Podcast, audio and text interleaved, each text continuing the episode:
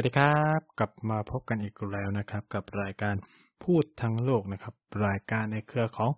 TBD Podcast และพบกับผมไนท์เช่นเคยทุกวันเสาร์แบบนี้นะฮะ ก็สัปดาห์ที่แล้วเราก็งดไปหนึ่งเทปนะครับ ด้วยเหตุผลกวนใจบางอย่าง ที่ไม่สามารถเอามาเล่าได้แล้วกันนะครับ ก็ต้องขออภัยจริง ๆ นะครับ ที่ไม่ได้แจ้งอะไรเลยนะครับ ว่าจะงดไปนะฮะก็ ยังไงก็สัปดาห์นี้เราก็กลับมาคุยกันแล้วนะครับ ซึ่งประเด็นที่ผมจะพูดถึงเนี่ยก็ก็จะเป็นการเอ่อให้อีกแง่มุมหนึ่งแล้วกันแล้วก็ เอ่อคือทุกคนเนี่ยมักจะพูดว่ารายการพูดทั้งโลกกับรายการ Back for the Future เนี่ยมันเหมือนแบบเหรียญสองด้านเนาะที่แบบโดยเฉพาะในประเด็นเกี่ยวกับประเทศจีนนะครับหรือในประเด็นอะไรอื่น ๆ ก็แล้วแต่เนี่ยก็คือเราจะมองเป็นแบบ สองด้านไม่เหมือนกันเลยนะซึ่งผมคิดว่ามันก็ดีนะสำหรับใครที่เศึกษาอะไรแบบเนี้ยมันก็ต้องมองสองมุม แล้วก็คุณก็เอาไปช่างใจเอาเองว่าจะเชื่อในมิติยังไงแล้วกันนะครับ ซึ่งถ้าคุณฟังกดก็มาฟังในเทปเนี่ยก็จะเห็นแล้วแหละว่าชื่อชื่อของเทปเนี่ยผมจะคุยเรื่องเกี่ยวกับนโยบายโควิดของจีนนะ ที่เขายังคงนโยบายที่เรียกว่า so zero covid policy หรือนโยบายโควิดเป็นศูนย์แต่ตอนนี้เขาเติมคาว่า dynamic เข้ามาละ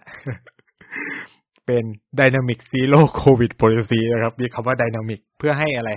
ให้มีความยืดหยุ่นมากขึ้นหลังเกิดเเหตุการณ์ในเซี่ยงไฮ้ใช่ไหมครับ ก็เอาจริงผมยังไม่ได้ฟังนะ ผมยังไม่ได้ฟังว่ารายการของพี่เต๋าเนี่ย เขาพูดอะไรไปบ้างเนาะ แต่ผมเข้าใจว่าน่าจะมีการวิพากษ์วิจารณ์นโยบายโควิดเป็นศูนย์ของจีน ซึ่งทุกประเทศทั่วโลกก็วิจารณ์นโยบายโควิดเป็นศูนย์ของจีน และผมเองก็ เออ ก็เป็นส่วนหนึ่งที่วิจารณ์เหมือนกันว่า ปัญหาของมันก็คือมันทำให้จีนไม่สามารถเปิดประเทศได้อะไรเงี้ย แล้วก็คือไม่รับนักท่องเที่ยวไม่รับใครทั้งสิ้น แล้วก็อยู่แบบเนี้ยอยู่แบบปิดปิดเปิดเปิดเมืองอยู่อย่างเงี้ยล็อกดาวน์อยู่เงี้ยนะครับ ซึ่ง เล่าอย่างนี้แล้วกัน เออ เล่าอย่างนี้ว่าเหตุการณ์ที่มันเกิดขึ้นเนี่ย พูดงี้นะ พูดแบบอย่างตรงไปตรงมาก็คือว่า ไอสถานการณ์ล็อกดาวน์ที่เกิดขึ้นในจีนเนี่ย มันเกิดขึ้นที่เซี่ยงไฮ้เมืองเดียว ย้ำว่าเมืองเดียวนะเอ้ก่อนก่อนหน้าเซี่ยงไฮ้เกิดขึ้นที่ เอ่อมณฑลจีหลินก่อนนะครับมณฑลจีหลินโดนล็อกดาวน์ก่อน แล้วก็ตามมาด้วยเซี่ยงไฮ้นะครับ จากการแพร่ระบาดของ เชื้อโอไมครอนนะครับ ซึ่งเร็วมากอย่างที่เราทราบกันนะครับ คือเอาจริงนะ พูดแบบนี้คือว่า จีนไม่มีความคิดเลยนะ ที่จะเลิกใช้นโยบาย zero COVID จากการพูดคุยฟังแล้วก็หลาย ๆ อย่าง คือมันเหมือนเหรียญคนละด้านเลยนะครับ คือคนจีนถามว่าพูดเรื่อง zero COVID กันเยอะไหมคำตอบคือพูดเยอะ แต่ยังมองว่านโยบายนี้มีความสำคัญเนาะคือเหตุการณ์ที่เกิดในเซี่ยงไฮ้เนี่ยทำให้คนจีนจำนวนมากเลย กลับมาฉุกคิดกับเรื่อง zero COVID policy ของตัวเอง แต่ว่าไม่มีใครบอกว่าควรเลิกนะ เออ ใช้คำนี้แล้วกัน คือคนส่วนปัญหาของเซี่ยงไฮ้เนี่ย ไม่มีใครวิพากษ์วิจารณ์การล็อกดาวน์ เนาะคนที่วิพากษ์วิจารณ์การแต่คนจีนเนี่ยคิดตีไซน์คือวิจารณ์รัฐบาลหนักมาก โดยเฉพาะทั้งในเอ่อวีแชทเบย์บอนะครับ โต้ยินอะไรเงี้ย ตอนช่วงที่เซี่ยงไฮ้ล็อกดาวน์อะ คือเขาวิพากษ์วิจารณ์การจัดการของรัฐบาลท้องถิ่นเซี่ยงไฮ้คือต้องพูดอย่างนี้ว่า จีนเนี่ยมันมีข้อดีประการหนึ่ง แล้วก็ผมพยายามพูดมาเสมอว่าทำไมเราถึงต้องกระจายอำนาจ คือการกระจายอำนาจมันทำให้คนไม่วิพากษ์วิจารณ์รัฐบาลกลางโดยตรง เก็ตไหม เวลาเกิดปัญหาในเมืองใดเมืองหนึ่งเนี่ยสมมติน้ำไม่ไหลไฟดับถนนไม่ดีอะไรเงี้ย คนไทยก็จะด่ารัฐบาลใช่ไหมทำไมไม่ทำหนังเงินไม่ทำมีมีอะไรก็จะพูดถึงแต่รัฐบาล ด่าลุงตู่ทุกอย่างคือด่าลุงตู่หมดนู่นนี่นั่นอะไรเงี้ยแต่ว่าในเคสของหลาย ๆ ประเทศทั่วโลก ที่เขากระจายอำนาจเยอะ เขาจะว่ารัฐบาลท้องถิ่นก่อน ก่อนที่จะไปว่ารัฐบาลส่วนกลางนะครับ ว่าจัดการย่ำแย่อะไรเงี้ย คือเซี่ยงไฮ้มันมันเกิดอย่างนี้ก็คือว่า ก่อนหน้าที่เซี่ยงไฮ้มันจะเผชิญการล็อกดาวน์เนี่ย อย่างที่พูดไปจีหลินล็อกดาวน์เซินเจิ้นก็ล็อกดาวน์แต่ว่าทั้งสองเมืองกลับจัดการได้ดีมาก คือเซินเจิ้นล็อกดาวน์เพียงแค่หนึ่งสัปดาห์เองมั้งหนึ่งหรือสองสัปดาห์เอง จบ เคลียร์ทุกอย่างจบ จีหลินเนี่ย ก็คือประมาณครึ่งเดือนเดือนสองประมาณครึ่งเดือนถึงสามสัปดาห์ ก็จบเหมือนกัน แต่เซี่ยงไฮ้มีปัญหาเยอะมาก อันนี้จะแบบมาเล่าให้ฟังแล้วก็คือแบบแอบถามเพื่อนคุยกับเพื่อนหลาย ๆ คนอะไรเงี้ย ก็คือว่าปัญหาของเซี่ยงไฮ้คือว่ารัฐบาลมันคิดอะไรแปลกๆ คือรัฐบาลเซี่ยงไฮ้แปลกที่สุดในบรรดาทุกรัฐบาลด้วย แล้วเขาก็มีความมั่นพอสมควร ซึ่งทำให้คนจีนเนี่ยค่อนข้างจะเกลียดมาก ผมใช้คำนี้นะ คนจีนเนี่ยเกลียดรัฐบาลเซี่ยงไฮ้มาก คนจีนทั่วไปข้างนอกเซี่ยงไฮ้ที่แบบพอเกิดวิกฤตเนี่ย คือรัฐบาลเซี่ยงไฮ้เจอหนักมากเลย ก็คือหนึ่งคือว่ารัฐบาลเซี่ยงไฮ้พูดคำหนึ่งขึ้นมาว่า เซี่ยงไฮ้ปิดเมืองไม่ได้ เพราะว่าเซี่ยงไฮ้เป็นเมืองเศรษฐกิจ เป็นเมืองแหล่งอุตสาหกรรมปิดไม่ได้ แล้วที่สำคัญคือเซี่ยงไฮ้เป็นหน้าตาประเทศ คืออันเนี้ยมันเป็นสิ่งที่คนจีนแบบเกลียด คือแบบมึงมั่นหน้ามั่นโหนกมากแล้วคือคนจีนอะ มีความคิดค่อนข้างเหยียด ไม่เชิงว่าเหยียดหรอกคือ รู้สึกว่าคนเซี่ยงไฮ้เป็นพวกแบบติดหรูเป็นนู่นนี่นั่นอะไรเงี้ยแล้วคิดว่าตัวเองอะ มีระดับกว่าคนจีนทั่ว ๆ ไปแล้วกัน เออ ใช้คำนี้นะคือคนจีนมีมีเซนส์แบบนี้อยู่นะครับ เออ แล้วคนเซี่ยงไฮ้เขาก็มีเซนส์แบบนั้นของเขาอยู่เหมือนกันอะไรเงี้ยมันก็เลยมีความมั่นของตัวเอง คือผมยกตัวอย่างนี้นะครับ คือหลายคนอาจจะไม่เข้าใจระบบการจัดการของประเทศจีนนะ คือประเทศจีนเนี่ยเขามีการกำหนดโซนสีของแต่ละเขต คือพูดง่ายเลยคือว่า มณฑลมีมณฑลใช่ไหมมีมณฑลแล้วก็เป็นเมืองต่างๆ ในเมืองก็จะมีอำเภอมีตำบลอะไรประมาณนี้นะครับ ในเซี่ยงไฮ้อะเซี่ยงไฮ้ก็จะเปรียบเสมือนเป็นหนึ่งมณฑลคือมันเป็นเขตบริหารพิเศษอะเนาะเออเป็นมันเป็นแบบมหานครเซี่ยงไฮ้ใช้คำนี้นะมหานครเซี่ยงไฮ้เนี่ยก็จะแบ่งเป็นเขตต่างๆ ใช่ไหมอ่า แล้วก็ภายในเขตก็จะมีแบบเป็น ชุมชนย่อยๆอ่าเป็นเขตแล้วก็เป็นอะไรว่าเป็นแขวงอะเออพูดแบบกรุงเทพเป็นเขตแล้วก็แขวงเนาะย่อยๆ อะไรเงี้ย แล้วก็เป็นชุมชนอ่าทั่วประเทศจีนเขาจะจัดระบบกันแบบนี้ครับ คือสมมุติว่าในเขตของคุณเนี่ย มีผู้ติดเชื้อปั๊บเออเอออันนี้ผมจะลองเปรียบเทียบให้ฟังก็คืออย่างในเคสของเซี่ยเหมือนกับเซี่ยงไฮ้เนาะ เป็นเมืองมหานคร เป็นเมืองเหมือนกัน ก็จะมีเขตมีแขวงกัน ในเคสของตัวอย่างก็คือเมืองอื่นๆ และเซี่ยเหมือนจะเป็นแบบนี้ครับ คือเช่นว่ามันมีเขตหนึ่งที่ชื่อว่าสมมติมหาลัยผมอยู่ในเขตซื่อหมิงใช่ไหมซื่อหมิงเจอคนติดเชื้อ สิ่งที่ซื้อหมิงจะกลายก็คือว่า จะเปลี่ยนพื้นที่โซนจากสีเขียวเป็นสีเหลืองทันที อ่า ซึ่งจะทำให้เกิดอะไรคือรู้ไหมครับทำให้การเคลื่อนย้ายคนเนี่ย ไปยังเขตอื่นๆ หรือออกนอกเมืองลำบากขึ้น เช่น คุณต้องมีผลตรวจ PCR ภายใน 48 ชั่วโมง คุณต้องถ้าไปแล้วเมืองอื่นอาจจะมีนโยบายในการกักตัวคือแบบ คือพูดเรื่องระบบการจัดการเรื่องการกักตัวของจีนเนี่ยแบบเยอะอากมากเข้าใจยากมาก แล้วก็มีความซับซ้อนเยอะมากนะครับ แต่ว่าเขาจัดการได้ด้วยระบบ เทคโนโลยีของเขาอ่าถ้าใครสนใจก็ request มาได้ เดี๋ยวจะมาเล่าให้ฟังแบบละเอียดเลยก็ว่าได้นะครับ เอ่อ ฉะนั้นเนี่ย พอพื้นที่เขตสมมติซือหมิงก็ทั้งเขตเลย ก็จะเป็นสีเหลืองหมด ใครอยู่ในเขตซือหมิงเนี่ย สิ่งที่จะเจอก็คือต้องไปตรวจหาเชื้อ เขาก็จะระดมตรวจหาเชื้อสองวันสามวันว่ากันไปนะครับ ก็จะตรวจอย่างเงี้ย ไปเรื่อยๆ จนไม่เจอเคสแหละเราก็ถึงจะเลิก ถึงแม้ไม่เจอเคสแล้วก็ยังตรวจ คือตรวจกันเป็นกิจวัตรประจำวัน แล้วคือคนจีนตรวจ PCR นะครับ PCR เนี่ย ที่ไม่ใช่ ATK อะแต่ตรวจฟรี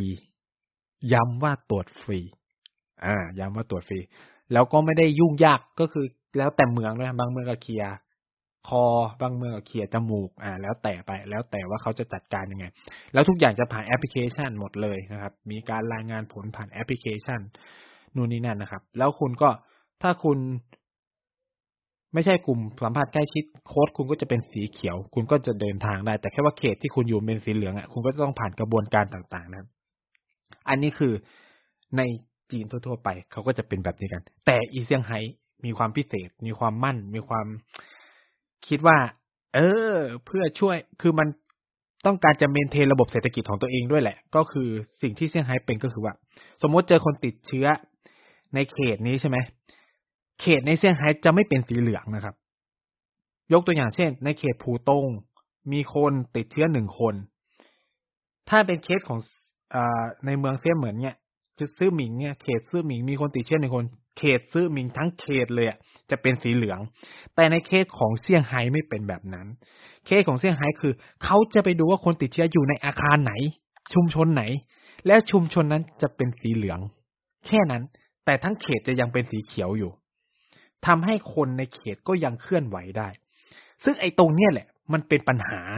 มันเป็นปัญหาเพราะว่า การแพร่กระจายของเชื้อไวรัสคืออีกคนในเขตนี้มันก็เดินไปนู่นไปนี่ใช่ไหมล่ะ มันคือยังเทียชุมชนนี้มันก็อยู่ติดกับชุมชนนี้ แต่แค่ว่าคุณประกาศให้ชุมชนนี้เป็นสีแดง แต่ชุมชนข้างๆ เป็นเขียว แต่มันอยู่ใกล้กัน บางทีเขาก็ไปซื้ออาหารที่เดียวกัน บางทีก็ไปซื้อนู่นเนี่ยมันก็มีโอกาสในการแพร่เชื้อได้นะครับ มันก็เลยเป็นปัญหา แล้วก็ทำให้เซี่ยงไฮ้อะไม่มีการระดมตรวจ ในเขตเก็ตไหมคืออย่างในเคสที่ผมเล่าไปอย่างในเซี่ยเหมือนใช่ไหมเขตซื้อหมิงทั้งเขตเจอหนึ่งคนอยู่ในชุมชนไหนไม่รู้แหละ แต่ทั้งเขตมันจะเหลืองปุ๊บ แล้วเขาก็จะระดมตรวจทั้งเขตเลย แต่อีเซี่ยงไฮ้เนี่ย มันจะระดมตรวจแค่ตึกนั้น หรือชุมชนนั้นแค่นั้นแต่ข้างเคียงไม่ต้องตรวจก็ได้ มันก็ทำให้เชื้อมันก็ค่อยๆกระจายนะครับ ค่อยๆกระจาย แล้วโอไมคอนอย่างที่บอกไม่แสดงอาการ มารู้อีกทีเนี่ยก็คือคนแก่เริ่มติดเยอะแล้วแสดงอาการ เอาอย่างนี้ก็คือว่าตอนที่ ตอนที่มันเริ่มระบาดเนี่ย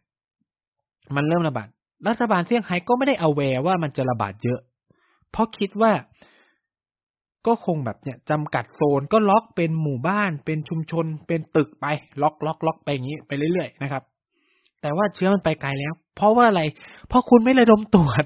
ปัญหาของเซี่ยงไฮ้คือมันไม่ระดมตรวจ มันมาระดมตรวจเมื่อสายไปแล้ว มันก็เลยเป็นปัญหา ซึ่งแบบความมั่นหน้าของรัฐบาลเซี่ยงไฮ้คืออะไรไหมก่อน คือแบบรัฐบาลเซี่ยงไฮ้พูดเลยว่าเซี่ยงไฮ้จะไม่ล็อกดาวน์แบบให้คำมั่นจะไม่ล็อกดาวน์จะนู่นเนี่ยเพราะเซี่ยงไฮ้อย่างที่ผมพูดเรื่องไงล็อกดาวน์ไม่ได้เซี่ยงไฮ้เป็นหน้าตาของประเทศเซี่ยงไฮ้เป็นศูนย์กลางทางเศรษฐกิจเซี่ยงไฮ้เป็นศูนย์กลางอุตสาหกรรมนะครับหนึ่งอาทิตย์ถัดไปเซี่ยงไฮ้ล็อกดาวน์หลังจากรัฐบาลเซี่ยงไฮ้พูด ก็คือ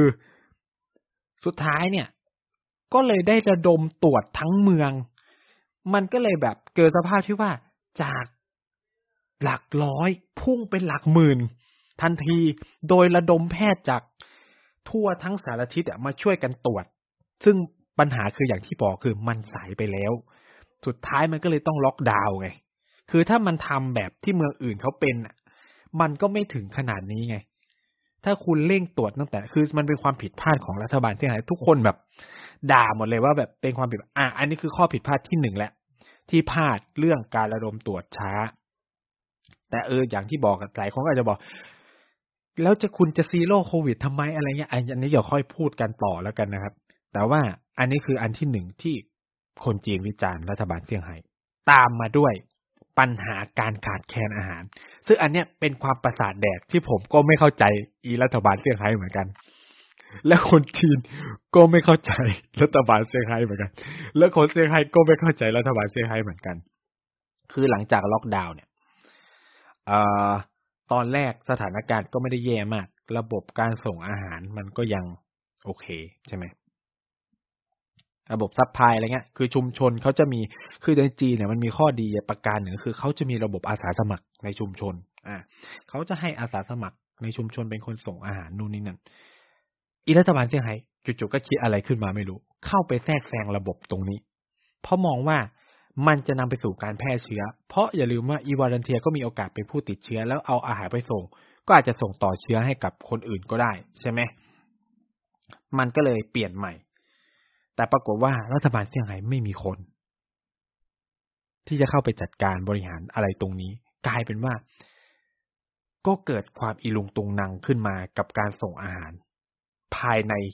เขตชุมชนแหละก็คืออาสาสมัครไปทำงานไม่ได้อ่า ต่อมาก็คือว่าอายว่าอีกคนในชุมอีกคนตามห้องต่างต้องลงมาเอากับข้าวอาหารที่ตัวเองสั่งเอง ก็แบบก็เสี่ยงต่อการติดเชื้อ อันนี้คือแบบผมแบบดูจากฝรั่งอะ ที่เขาอยู่ในในเซี่ยงไฮ้แล้วเขาก็บ่นอะบ่นในทวิตเตอร์เขียนอะแบบว่าแบบการจัดการคืออะไรของมันคืออะไรอันนี้คือแบบช่วงแรกๆนะช่วงแรกๆประมาณสองสามอาทิตย์ แล้วที่พีกกว่านั้นคือรถอาหารที่เข้ามาส่งในเซี่ยงไฮ้จะไม่สามารถกลับออกไปได้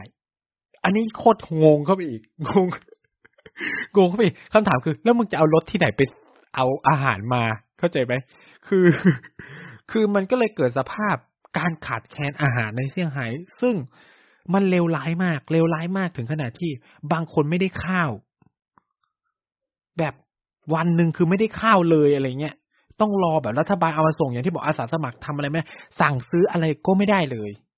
ชาวต่างชาติเนี่ยยังโชคดีนะ โชคดีในที่นี้คือ บางได้กินครบทุกมื้อ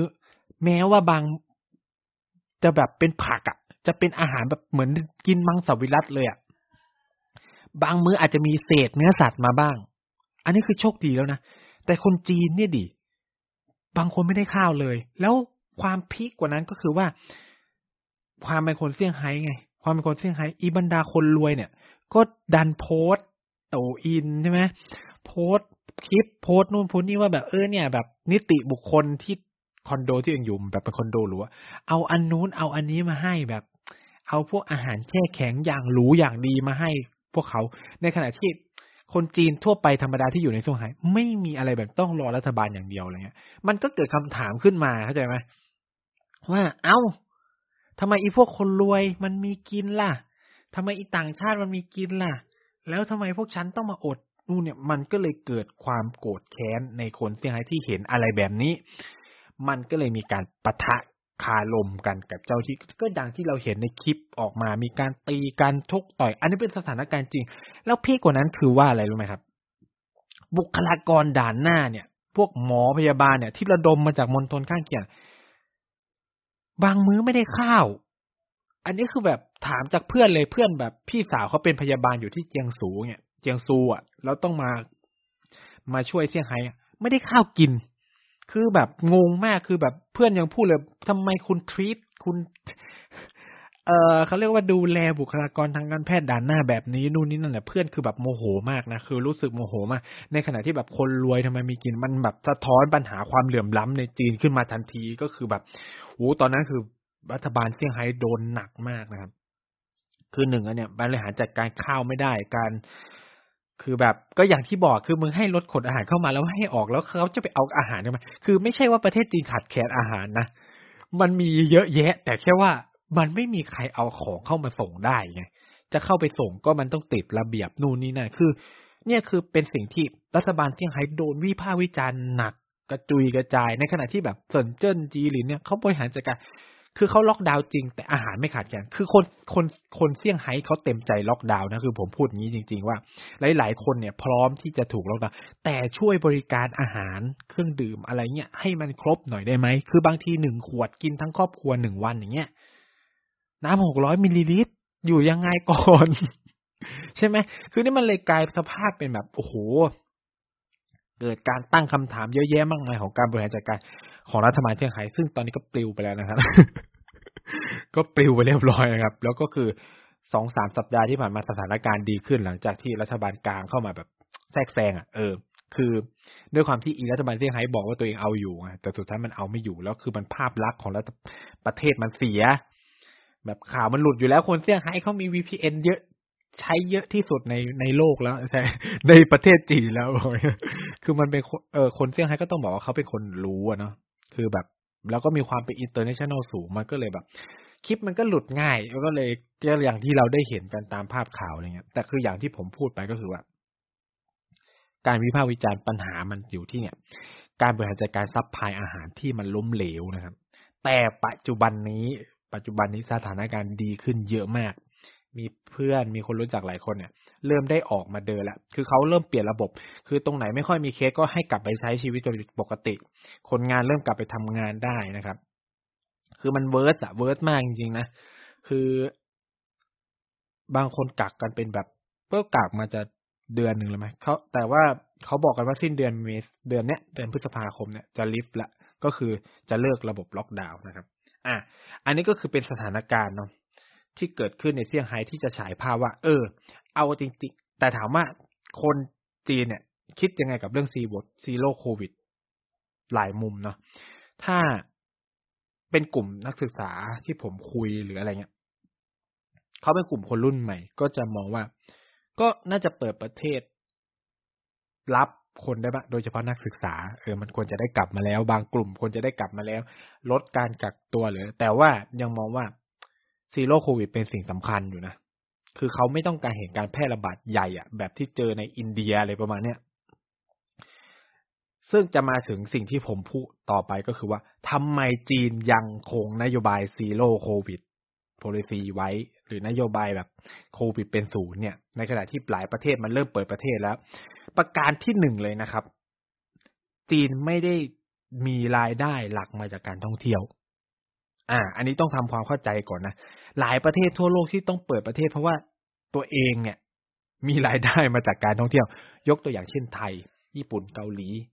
ไต้หวันหรืออะไรก็ว่ากันไปประเทศในโซนเซาท์อีสเอเชียหลายประเทศมีเงินรายได้ส่วนหนึ่งจำนวนมากเลย มาจากการท่องเที่ยว ซึ่งจีนไม่ใช่ ฉะนั้นจีนไม่แคร์เรื่องจะได้มีนักท่องเที่ยวเข้ามาไหม แล้ว จีนไม่มีฟรีวีซ่ามาโดยตลอดอยู่แล้ว ต้องขอวีซ่าเข้า ฉะนั้นนี่เป็นประการแรกเลย ที่จีนยังคงโควิดเป็นศูนย์ไว้ ประการที่สองคือว่า แรงงานก็ยังเข้ามาทำงานได้ปกติ เพียงแค่ต้องกักตัว ซึ่งจีนก็ปรับเปลี่ยนอย่างที่บอกเป็น dynamic zero COVID ก็คือลดวันกักตัวและ จากสิบสี่วันเซนทรัลเนาะเหลือสิบวัน แต่ขึ้นอยู่กับกรณีและขึ้นอยู่กับเมือง คือมันจะเป็นสิบแต่มันมีพัดพัดบวกบวกไปอีกจะบวกเจ็ดบวกสิบสี่บวกอะไรก็แล้วแต่ของแต่ละเมืองว่ากันไป คือคนทำงานยังเข้ามาทำได้ ซึ่งก็ต่างชาติก็กลับมาทำงานได้ที่จีนก็ปกติ ฉะนั้นก็ซีโร่โควิด policy ของจีนไม่ได้มีผลกระทบใด ๆ ต่อตัวไอ้นี่เลยนะครับ คือหลายคนเนี่ยมักจะพูดว่าการล็อกดาวน์ของจีนมันกระทบเศรษฐกิจนู่นนี่นั่นนะแต่ว่าเขาเรียกว่าอะไรอะการมองของนักเศรษฐศาสตร์ในจีนมันมองไม่เหมือนกับเราเลยนะ คือผมได้มีโอกาสอย่างที่บอกคือผมเรียนเนาะเรียนในเชิงเรื่องเนี้ยถ้ามีโอกาสคุย แล้วก็แบบมีว่าถามว่าอาจารย์ผมเนี่ยอยากให้เปิดไหมอาจารย์ผมเป็นคนหนึ่งที่อยากให้เปิดนะครับ เพราะว่าอะไรเพราะว่าแกอยากไป conference ต่างประเทศ แกก็อยากแบบจัด conference อะไรเงี้ยให้คนต่างชาติเข้ามาได้เลยประมาณนี้แต่ว่าในมุมมองของแกแกก็ยังมองว่า มันก็ถ้าในมองของมุมของประเทศอะ มันก็ต้องเป็นแบบนี้แหละ เพราะอะไรนะครับ เพราะว่ารายได้หลักของจีนเนี่ย มาจากการส่งออกและผลิตสินค้าและบริการ อยากให้ทุกคนนึกภาพอย่างนี้ว่า การปิดเมืองเนี่ย แน่นอนมันสูญเสีย ผลประโยชน์ทางเศรษฐกิจ โดยเฉพาะการค้าภายในของเมืองนั้นๆ ใช่ไหม แต่ว่ายกตัวอย่างเซี่ยงไฮ้ถูกปิด ค้าปิดเซี่ยงไฮ้ลดใช่ไหมระบบการผลิตในของเซี่ยงไฮ้หยุดใช่ไหมก็กระทบเซี่ยงไฮ้แล้วก็ทบอาจจะอาจจะกระทบ GDP จีนจริง แต่ก็ปิดแค่นี้สองเดือนสองเดือนสามเดือนอะไรเงี้ยถูกไหมแต่ว่า เมืองอื่น รอด เก็ตไหม เก็ตปะคือปิดเซี่ยงไฮ้แต่เมืองอื่นยังใช้ชีวิตได้ปกติ ยกตัวอย่างเช่น เซี่ยงไฮ้ปิดอยู่เนี่ย ทุกคนเนี่ยจะมองภาพว่าโหจีนคงหนักเลยใช่ไหมปักกิ่ง อู่ฮั่นยุนนาน คุนหมิง กวางตงอะไรเงี้ยเขาก็ใช้ชีวิตกันปกตินะเขาก็ยังทำงาน โรงงานก็ยังผลิตได้ มันไม่ได้แบบระบาดใหญ่แบบอย่างเคสไทยอะคือกระจายแม่งทุกจังหวัดเลยอะอืม แล้วก็คือหยุดชะงักกันหมดทั้งประเทศเลยอะไรเงี้ย พอติดเชื้อคุณก็ไปทำงานไม่ได้ถูกไหมแล้วถ้าคิดสภาพว่าถ้ามันกระจายทั้งประเทศล่ะ ใช่ไหมมันก็แย่สถานการณ์มันคือจีนมองว่าล็อกดาวน์แบบเนี้ยเสียแค่เศรษฐกิจเมืองนี้ดีกว่า เจ๊งกันไปทั้งทั้งประเทศนะครับ แล้วก็อย่างที่บอกก็คือทำไมต้องเปิดประเทศ อะคำถามคือทำไมต้องเปิดประเทศในเมื่อรายได้ไม่ได้รายได้หลักตัวเองมาจากการส่งออกถูกไหมทำไมต้องเปิดประเทศรับนักท่องเที่ยวเข้ามาทำไมต้องเปิดประเทศให้มันให้มันเอาเสียงเอาเชื้อเข้ามาทำให้เมืองมันต้องล็อกดาวน์เพิ่มขึ้นเรื่อยๆอะไรเงี้ย คือจักกะเขาก็คิดแบบนี้จริง ๆ นะ คือมันก็เลยไม่มีเหตุผลที่เขาต้องรีบนะครับ คือล่าสุดเนี่ย คณะโพลิปูโรของของจีนเพิ่งประชุมไป ซึ่งมันเป็นที่มาของคำว่า Dynamic Zero COVID Policy เนี่ยเขาก็ยังคงนโยบาย Zero COVID นะสีสีจิ้นผิงเป็นประธานในในการพูดคุยด้วย เขาก็ให้เหตุผลสำคัญหนึ่งข้อ เอ้หลายหลายข้อเลยข้อหนึ่งก็คือว่า คนจีนเนี่ย ประชากรเยอะ แล้วความเป็นคนจีนเนี่ยแพนิคง่าย และคนจีนจะทำอะไรอะ พร้อม ๆ กัน ฉะนั้นอะ ถ้าปล่อยให้เกิดการระบาดเซนิริโอคืออินเดียเลยนะ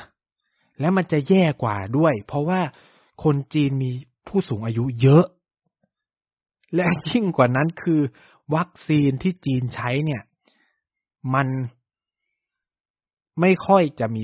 เขาเรียกว่าอะไรอะมันกันโอไมคอนได้ไม่ดีขนาดนั้น คือในเคสของเซี่ยงไฮ้เนี่ยที่ติดกันหลาย ๆ หมื่นเนี่ย ส่วนใหญ่ไม่มีอาการ สะท้อนให้เห็นว่าวัคซีนมีประสิทธิภาพนะ แต่ว่าในกลุ่มผู้สูงอายุกลับมีการเสียชีวิตสูงมาก คือแบบไอ้ไอที่ตายเป็นหลักร้อยของของเซี่ยงไฮ้เนี่ย ส่วนใหญ่เป็นผู้สูงอายุเลย แม้ว่าจะรับวัคซีนไปแล้ว เหมือนกันนะครับ คือคนไทยในเวลาเนี้ยมองว่า โอ้ กำลังมองว่าโควิดเป็นโรคประจำถิ่นใช่ไหมโควิดก็กำลังจะกลายเป็นไข้หวัดธรรมดา แต่คุณลองหันไปดูตัวเลขผู้เสียชีวิตทำไมตอนนี้คนไทยไม่ตกใจแล้วกับการที่มีคนตายวันละร้อยจากโควิด จากแต่ก่อนนี่สิบคนยี่สิบคนตื่นเต้นจะเป็นจะตายใช่ไหมคือมันยังมีคนเสียชีวิตนะครับ คุณอย่าไปคิดว่ามันไม่มีคนตายจากโควิดนะซึ่งประชากรจีนมีผู้สูงอายุเยอะ และถ้าปล่อยให้เกิดการระบาดแล้วคนตายเยอะ รัฐบาลเจ๊งนะฮะรัฐบาลจีนเจ๊งนะครับ คือรัฐบาลจีนอยู่ได้ด้วยความเชื่อมั่นของคนจีนถูกไหมแล้วถ้าคุณปล่อยให้มีคนตายเยอะคือถามว่าคุณจะเอาคุณจะแลกทำไมอะ เข้าใจไหมคุณจะอยากไปเปิดประเทศตามความต้องการของคนข้างนอก แล้วคุณอยู่ไม่ได้อะ คุณจะเปิดประเทศไปทำไม อันนี้คือคิดในมุมของรัฐบาลจีนเนาะเออเข้าใจไหมเออจะเปิดรับนักท่องเที่ยวจะเปิด ให้มันไม่ต้องกักตัวเยอะนู่นนี่นั่น แต่ว่าเอาความเสี่ยงมาให้คนจีนอะ คุณจะอยู่ยังไงก่อนเข้าใจไหมเออนะครับ อันนี้มันคือตรกกะที่ที่จีนคิดจริง ๆ เลยนะที่ผมพูดนะเพราะคนสูงอายุเยอะ วัคซีนก็อย่างที่รู้อะเขาใช้ซิโนแวคซิโนฟาร์ม ตอนนี้ก็กำลังพัฒนา mRNA กับเห็นพัฒนาตัวใหม่ที่บริษัทซิโนฟาร์มพัฒนาจะเป็นแบบวัคซีนกันโอไมครอนโดยเฉพาะเลย ซึ่งเดี๋ยวก็จะฉีดนะครับ มันก็เลยเป็นปัจจัยหลักๆ ที่ทำให้จีนยังคงนโยบาย zero COVID โดยไม่แคร์ คือ ถามว่าคนด่าจีนอย่างงู้นอย่างนี้นะ แต่ว่าไอการคงซีโร่โควิดของจีนอะ GDP จีนไม่ได้ตกนะ GDP มันโตอย่างที่ผมพูดคือว่า ก็ในเมื่อรายได้มันมาจากการส่งออกอะสิ่งที่คุณต้องกังวลคืออะไรรู้ไหม คือคุณผลิตสินค้าไม่ได้ ซึ่งถ้าคุณปล่อยระบาดเนี่ยแหละ มันจะผลิตสินค้าไม่ได้ถูกปะล่ะ เพราะจะคิดต้องคิดภาพว่าคนจีนเป็นพันล้านคนนะครับ ถ้าติดเชื้อ โรงงานต้องปิดแน่นอน คือคุณจะปล่อยให้คนติดเชื้อมานั่งทำงานในโรงงานได้เหรอ มันก็ไม่ได้ มันก็ต้องไปรักษาตัว มันจะเป็นทอดนะ คือผมอยากให้ไปอ่าน ของบูมเบิร์กที่เขาวิเคราะห์ว่า การคง zero COVID ของจีนเนี่ย มันช่วยโลกช่วยเศรษฐกิจโลกนะครับ เพราะว่าอะไร เพราะว่าถ้าจีนเกิดการระบาดแล้วระบบการผลิต หยุดชะงักปั๊บสิ่งที่เกิดขึ้นคือ สินค้าในตลาดโลกมันจะขาดแคลน พอสินค้าในตลาดโลกขาดแคลนคืออะไร คุณก็ชิบหาย เพราะเงินมันเฟ้อสินค้ามันจะแพงขึ้น เงินเฟ้อที่คุณกำลังเจออยู่เนี่ย มันจะหนักกว่าเดิมไปอีก อันนี้คือเข้าเก็ตใช่ไหม คือแบบว่าคุณต้องเข้าใจว่าจีนมันคือโรงงานโลกอะ่ะ แล้ววันหนึ่งคือโรงงานมันปิดอะ คุณจะซื้อของที่ไหนอะคือแบบโรงงานมันปิดผลิตของไม่ได้ การส่งของทั้งหมดก็จะ delay ไปหมด ขนาดที่ขนาดจีนไม่ได้ระบาด นี่คือแบบแค่เซี่ยงไฮ้ระบาดเนี่ยเซมิคอนดักเตอร์เริ่มขาดแคลน ลองไปดูข่าวว่านิสสันเจอเซมิคอนดักเตอร์ขาดแคลนทำให้ส่งมอบรถได้ล่าช้าเลย นี่คือแบบแค่เซี่ยงไฮ้เองนะ แล้วคิดสภาพว่าถ้าจีนระบาดทั้งประเทศ เพราะว่าจีนมันระบาดเขาไม่ได้เคยระบาดใหญ่เลยไง ตั้งแต่อู่ฮั่นก็ไม่เจอเลยเนี่ย มาเจอแบบจีหลิน มาเจอเซินเจิ้นแล้วก็มาเจอเซี่ยงไฮ้แต่ก็เนี่ยเซี่ยงไฮ้จัดการเสร็จสองเดือน ทุกอย่างจะกลับไปใช้ชีวิตปกติ ระบบการผลิต คือต้องมองว่าตรงนี้มันเป็นมันมีผลกระทบต่อระบบเศรษฐกิจโลกมาก ๆ เลยนะ ถ้าปล่อยให้จีนระบาด เออ ซึ่งตรงเนี้ย จีนเขาก็มองว่ายอมเสียเศรษฐกิจของเซี่ยงไฮ้ไปอะ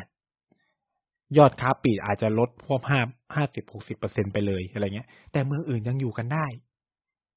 โอเคแหละ ถามว่าคนจีนเริ่มเบื่อไหมกับการต้องมาล็อกดาวน์นู่นนั่น ก็เบื่อนะโดยเฉพาะพวกค้าขายอะไรเงี้ย ผมเห็นผมคุยกับหลาย ๆ คนเนาะที่โดยเฉพาะพี่คนไทยที่เปิดร้านเขาก็สุดท้ายเขาก็เลิกนะเขาก็เลิกกิจการร้านอาหารไทย เพราะว่าเขาก็มองว่า มันไม่คุ้มมันมีโอกาสที่จะโดนปิดบ่อยอะไรเงี้ยนะครับ มันก็เลยเสี่ยงพอสมควรที่จะเปิดร้านอาหารนะครับไปทำงานโรงงานหรืออะไรเงี้ยยังมีโอกาส เสี่ยงน้อยกว่าอะไรเงี้ย อืมเขาพวกร้านอาหารเนี่ยก็จะได้รับเขาเรียกว่ากลุ่มบริการเนี่ย กลุ่มภาคบริการเนี่ยจะได้รับผลกระทบกับจากมาตรการล็อกดาวน์เยอะที่สุดนะซึ่งเข้าใจว่าแต่ละเมืองเขาก็จะมีนโยบายช่วยเหลือสนับสนุนอยู่นะ ว่าจะต้องจัดการยังไง แต่คนแต่ว่าถ้าแบบมันปิดเมืองแบบไร้เหตุไร้ผลเนี่ย มันก็มีการประท้วง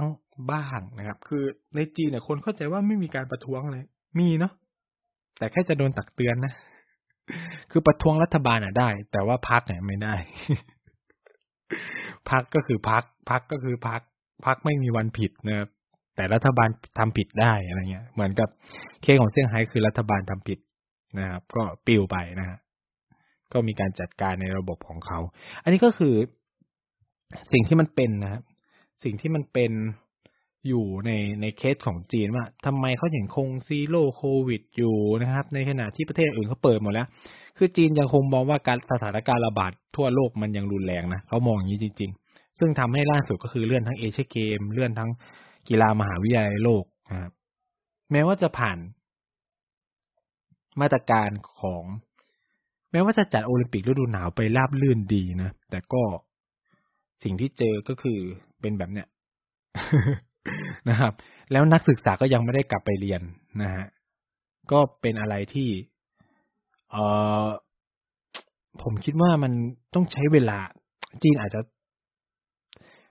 ถ้าจะเปิดนะต้องเที่ยวน่าจะเป็นท้ายๆเลย คือมันมีข่าวมาว่าปีหน้าอะไรเงี้ย แต่ว่า เราก็ยังไม่ทราบว่าจะยังไงมาตรการจะเป็นไง คุณจะต้องกักตัวกี่วัน จะต้องตรวจหาเชื้อกี่วันอะไรเงี้ย คือข้อดีของ ที่อย่างที่บอกคือเขาพยายามเมนเทนระบบเศรษฐกิจภายในประเทศ ให้มันอยู่ได้ คือบางคนบอกว่านี่มันเป็นการซ้อมอยู่คนเดียวของจีนหรืออะไรนะ แต่จริงๆมันก็ไม่ใช่ไม่ใช่ คือผมขอค้านคนที่พูดเรื่องว่า นี่คือการซ้อมปิดประเทศของจีน ผมพูดเลยว่ามันไม่ใช่ ถ้าปิดประเทศคือคุณต้องไปส่งออกไปขายของข้างนอกเลย คือถ้าจะซ้อมเพื่อจะอยู่ได้ด้วยตัวเองอะ่ะ ก็คือมันต้องไม่มีการส่งออกเก็ตไหม แต่ว่านี่มันมีการส่งออกปกติ แล้วก็ส่งออกเพิ่มขึ้นเรื่อยๆด้วยทำให้เศรษฐกิจจีนมันโตอยู่ได้ด้วยการส่งออกเข้าใจไหมฉะนั้นเนี่ย การจะบอกว่าเนี่ย จีนซ้อมปิดประเทศผิด ปิดประเทศ เท่ากับคุณอยู่ได้ด้วยภายใน ระบบการค้าของตัวเอง แต่ว่าถ้าจะบอกว่าซ้อม ดูตัวเลขการท่องเที่ยวกันเองในประเทศว่าอยู่ได้หรือเลี้ยงได้ไหมเนี่ย ผมว่าอันนี้มีเหตุมีผลมากกว่า ก็คือ มาตรการที่กำลังเกิดขึ้นเนี่ย มันทำให้คนจีนไม่ไปเที่ยวต่างประเทศนะคือคนจีนเป็นคนมีเงิน ผมพูดอย่างนี้เลยแล้วที่เนี้ยมันก็กระตุนคือ มันมีความน่าสนใจมากว่าก็คือมันมีงานหลายชิ้นที่ออกมาคือว่า ในช่วงสองสามปีตั้งแต่โควิดที่ผ่านมาเนี่ย การท่องเที่ยวภายในของจีนบูมมาก เพราะว่าคนจีนไม่รู้จะเอาเงินไปเที่ยวที่ไหน แต่ก่อนนี้คนจีนไปเที่ยวอะไรยุโรปคนมีเงินเลยไปยุโรปไปนู่นไปนี่ มันเริ่มเกิดการท่องเที่ยวระดับไฮเอ็นมีโฮมสเตย์เกิดขึ้นใหม่ มีการเมืองหลาย ๆ เมืองเนี่ยมีการพัฒนา เรื่องระบบการท่องเที่ยวเยอะมากในช่วงสองสามปีที่ผ่านมา เพื่อรองรับนักท่องเที่ยวชาวจีน มาสเปนเงินภายในประเทศ คือเนี่ยมันทำให้เงินไม่หมุนออกข้างนอก โดยเฉพาะในเคสของการท่องเที่ยว ผมว่าเขาก็เอาคนจีนเนี่ยแหละมาเซิร์ฟนักท่องเที่ยวต่างชาติที่เคยมาจีน เนาะนี่มันคือการที่ทำแต่ว่าในเรื่องระบบเศรษฐกิจอื่นเนี่ยจีนก็ยังส่งออกสินค้าเหมือนเดิม ก็ยังส่งและขายของได้แพงขึ้นด้วย เพราะว่า เกิดอะไรขึ้นก่อนหน้านี้ หลาย ๆ ประเทศมันเกิดสภาวะการล็อกดาวน์การที่ระบบการผลิตหยุดชะงักในขณะที่จีนผลิตของได้เหมือนเดิม กลายว่าก็ขึ้นราคาของได้โดยอัตโนมัติ เพราะตลาดสินค้าขาดแคลนถูกไหมเนี่ย ผมถึงบอกว่าจีนเลยไม่พยายามที่จะปล่อยให้เกิดการระบาดใหญ่ภายในประเทศ ซึ่งมันก็เป็นสิ่งที่สมเหตุสมผลของเขาเนาะ คือในการประชุมบุริบูโรเนี่ยโพลิบูโรเนี่ยเขาใช้คำว่ามันเป็นแบบ scientific method เลยนะเขาใช้หลักการทางวิทยาศาสตร์เพื่อจะจัดการตรงนี้คือ คือก็อย่างที่บอกคือทุกประเทศเนี่ยเขาก็เล็งเห็นเนาะผลประโยชน์ของตัวเองเป็นสำคัญ คืออย่างที่บอกอย่างไทยจะเปิดประเทศก็ไม่แปลก เพราะว่าอะไรสิงคโปร์ก็เปิดมาเลก็เปิด ไทยจะไม่เปิดได้ไง คุณต้องดึงนักท่องเที่ยวกลับใช่ไหมล่ะรายได้คุณอยู่ได้ด้วยนักท่องเที่ยวอะ แล้วประเทศข้างๆเขาเปิดหมดแล้วคุณจะมาปิดอยู่ มันก็ไม่ใช่ไงมันก็ไม่สมเหตุสมผล เออ อันนี้ก็เข้าใจได้แล้วคือเราก็ปล่อยระบาดไงนโยบายเราคือปล่อยระบาดก็ใช่ป่ะคือ ก็ไม่ได้แคร์อะไรแล้วนี่ วินาทีนี้ก็ฉีดวัคซีนไปแล้วนู่นนี่นั่นอะไรเงี้ยก็เหมือนเป็นก็ป่วยก็รักษากันไปใช่ไหมแต่อย่างที่บอกคือคุณไม่มี ถ้าพูดในเชิงหลักการทางการแพทย์จริงๆ คุณไม่มียารักษาโควิดนะคนบอกว่าก็แค่ไข้หวัดธรรมดา ไข้หวัดธรรมดาก็ต้องมียารักษาสิ นี่คุณยังเรายังไม่มียารักษาโควิดจริง ๆ จังๆนะ ไอ้ที่แบบผลิตผลิตออกมากันเนี่ย ก็ไม่เห็นว่าสรุปแล้วผลรักษาในเชิงคลินิกอะมันเป็นยังไง มันรักษาได้จริงไหมครูก็ยังเห็นก็ใช้ฟาวิกันต่อ หลาย ๆ ประเทศก็ยังไม่กล้าใช้ ไอ้พวกโมโลแวกอะไรอะไรเนี่ยที่ที่ไฟเซอร์ผลิตอะ อืมซึ่งจีนอะ รออย่างนี้นะหนึ่งคือมียาสองคือวัคซีนดี เปิดแน่นอนสองคือสองข้อนี้จะเป็นจุดเปลี่ยนให้จีนเปิดประเทศเลย ผมพูดเลย มียากับ มีวัคซีนที่ดีสองอย่าง เพราะว่าจีนยัง concern ว่ามันจะมีการกลายพันธุ์ไหมนู่นนี่นั่นอะไรเงี้ยเออ เนี่ยคือที่ไปที่มาของ Zero COVID ของจีนว่าเป็นยังไงนะครับ อะ วันนี้ก็ประมาณนี้คือถ้าใครอยากฟัง ระบบ health code ระบบพื้นที่สีต่างๆของจีน ระบบเทคโนโลยีนู่นนี่นั่น ว่าเป็นไงก็ request มาแล้วกัน เดี๋ยวผมจะเล่าให้ฟังนะครับ แต่ก็แต่ถ้าผมไม่มีเรื่องอะไรจริงผมก็อาจจะเล่าเลยแล้วกันนะครับอะสัปดาห์นี้ก็ขอขอบคุณคุณผู้ฟังที่ติดตามรับฟังมาถึงเวลานี้ยังไงก็ฝากรายการต่างๆในเครื่องของ TPD Podcast เราด้วยนะครับ ไม่ว่าจะเป็น Back for the Future เนาะเกียร์กายก็สิบนะครับ พูดทั้งโลกแล้วก็เด็กสร้างชาตินะครับ แล้วพบกันใหม่สัปดาห์หน้า สัปดาห์นี้ลาไปก่อนสวัสดีนะครับ